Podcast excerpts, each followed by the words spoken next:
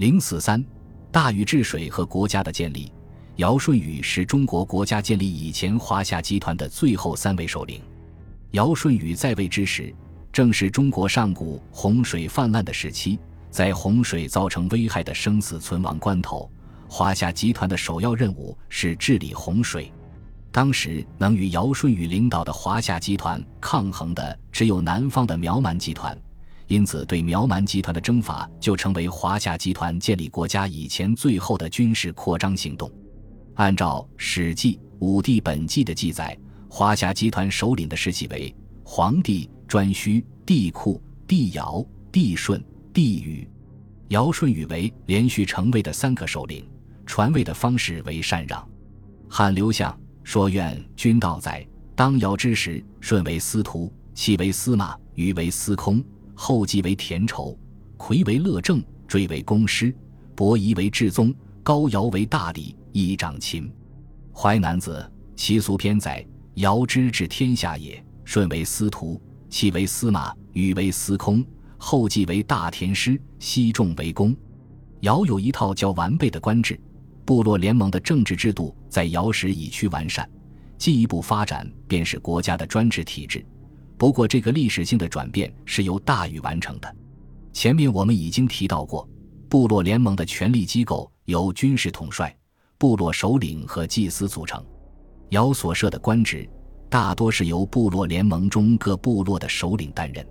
担任司空的禹是夏人的祖先，担任司马的契是商人的祖先，担任田畴及大田氏的后继是周人的祖先。很明显，夏族、商族、周族当时都是尧部落联盟的成员，并且是核心成员。我们也可以这样说：以尧为首领的华夏集团是以夏族、商族和周族为主体的部落组成的联合体。日后，夏、商。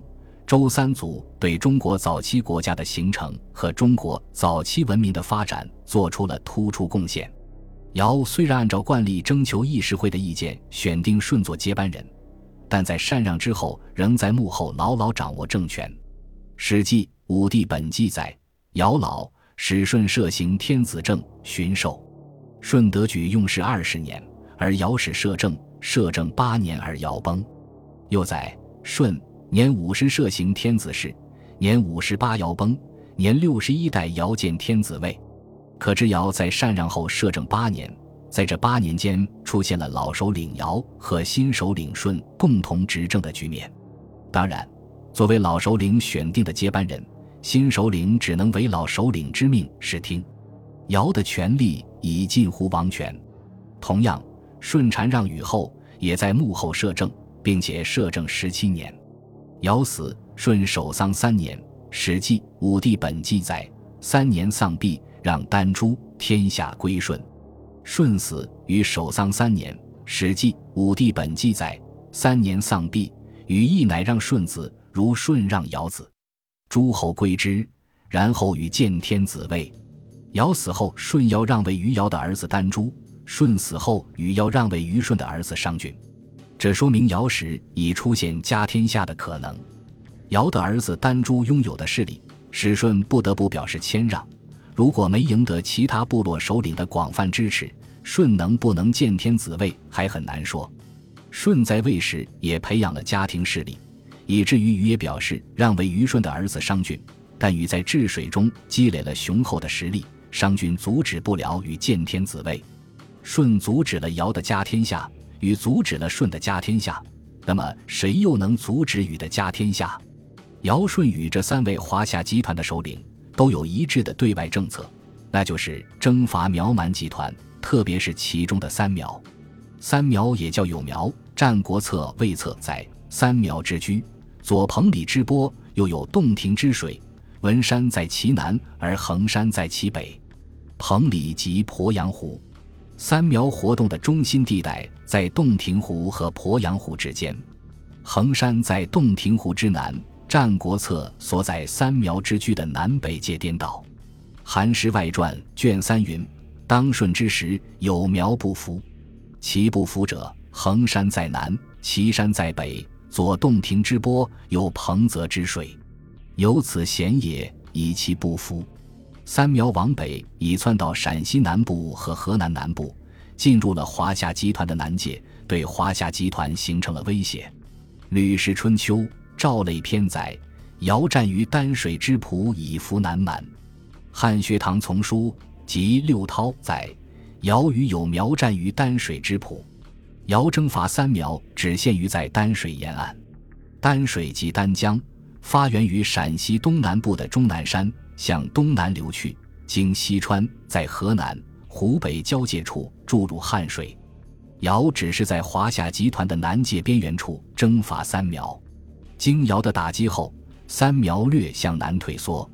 舜继续对三苗征伐。《淮南子·其俗篇》云：“当舜之时，有苗不服。”于是舜修正眼兵，执干戚而舞之。舜南下征伐，打到了三苗的腹地。《吕氏春秋·赵类篇》云：“舜却苗民，更异其俗。”《尚书·舜典》云：“窜三苗于三危。”舜把一部分三苗人强行迁到别处，以使其改掉顽劣之俗。但舜并没能彻底征服三苗。墨子《非攻下》云。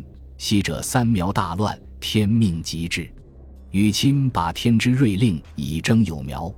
经过禹的又一次征伐，才彻底征服三苗。尧舜禹不遗余力，连续征伐三苗，恐怕是为了解除军事上的后患，以便集中精力治理洪水。孟子《滕文公上》载：当尧之时，天下犹未平，洪水横流，泛滥于天下，草木畅茂。禽兽繁殖，五谷不登，禽兽逼人，兽体鸟迹之岛，交于中国。尧时洪水滔天，尧所统辖的领土几成泽国。许多先秦文献都记载了尧时发生的洪水，恐怖的洪水在中华民族的记忆中留下了深深的烙印。现在考古发现，结合水文地质的研究已经证实。新石器时代末期，中国确实发生过大洪水。中国的总地势是西高东低，大江大河由西向东流入大海，洪水对中部、东部造成的危害最大，尤以地势最低的东部为甚。考古学家认为，地处东部物质基础较好，工艺技术较进步，较为富有和发展水平较高的山东龙山文化和良渚文化的骤然衰落。就是洪水泛滥造成的结果。面对滔天的洪水，尧帝一时没了主意，于是召开议事会商议治理洪水之事。《史记·武帝本纪》载：尧曰：“皆四月，商商洪水滔天，浩浩淮山相邻，下民其忧，有能使治者，皆曰鲧可。”尧曰：“鲧复命毁卒，不可越越，亦哉！是不可用而已。”尧于是听乐用鲧。九岁，功用不成。这件事在《尚书·尧典》中也有记载。四月，向尧推荐鲧治水。鲧是夏族的首领，大禹的父亲。鲧治水九年，以失败告终。《尚书·洪范》说：“滚因洪水。”《国语·鲁语上》说：“滚涨洪水。”因涨就是填塞、围堵，围堵需筑土垒墙坝。滚用这种方法虽然没能堵住洪水，但用这种方法筑城却取得了很大成就。滚采用的阴瘴手段治理小小的洪水也许管用，但治理滔天大洪水则显然力不从心。尽管滚尽了最大努力，但万民仍在洪水中苦苦挣扎。尧帝不能容忍治水的失败，加上本来就对鲧心存戒心，于是秉公加点私愤，把鲧杀了。《左传》昭公十七年，在西尧及鲧于羽山。从尧帝杀鲧看，当时部落联盟的首领已经拥有了对联盟内各部落首领生杀予夺的绝对权利。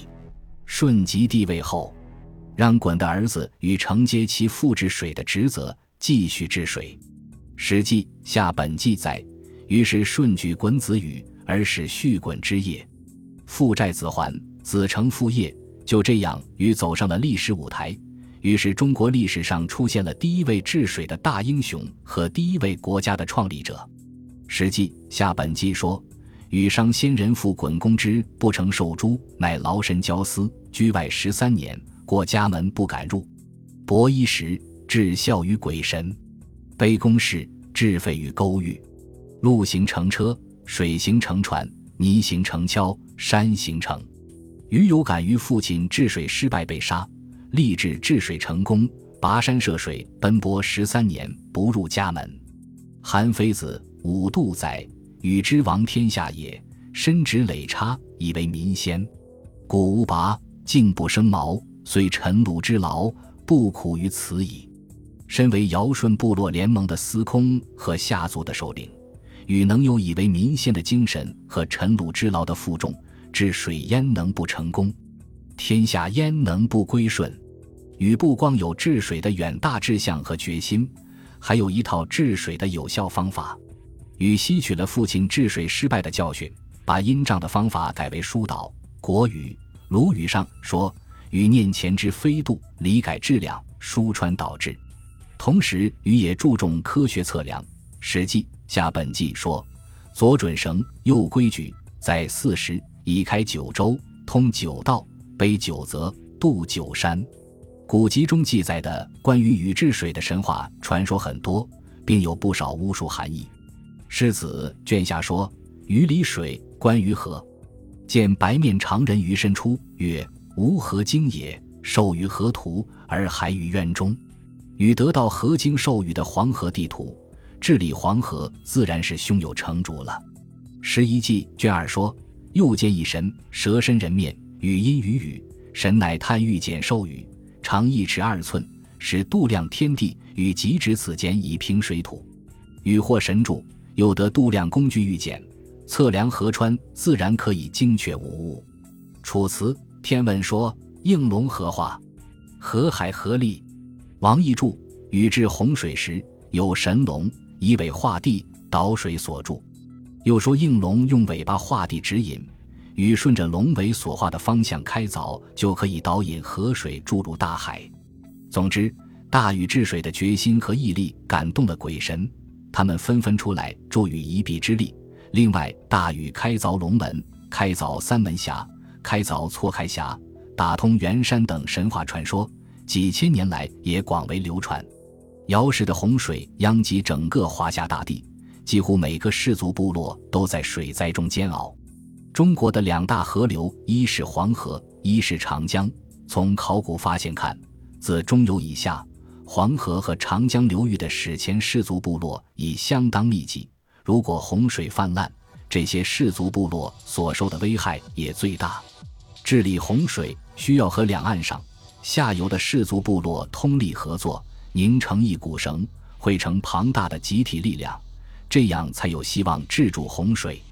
这自然需要组织者和领导者，需要服从统一的指挥和调度，必须让治水的领导者拥有绝对的权利。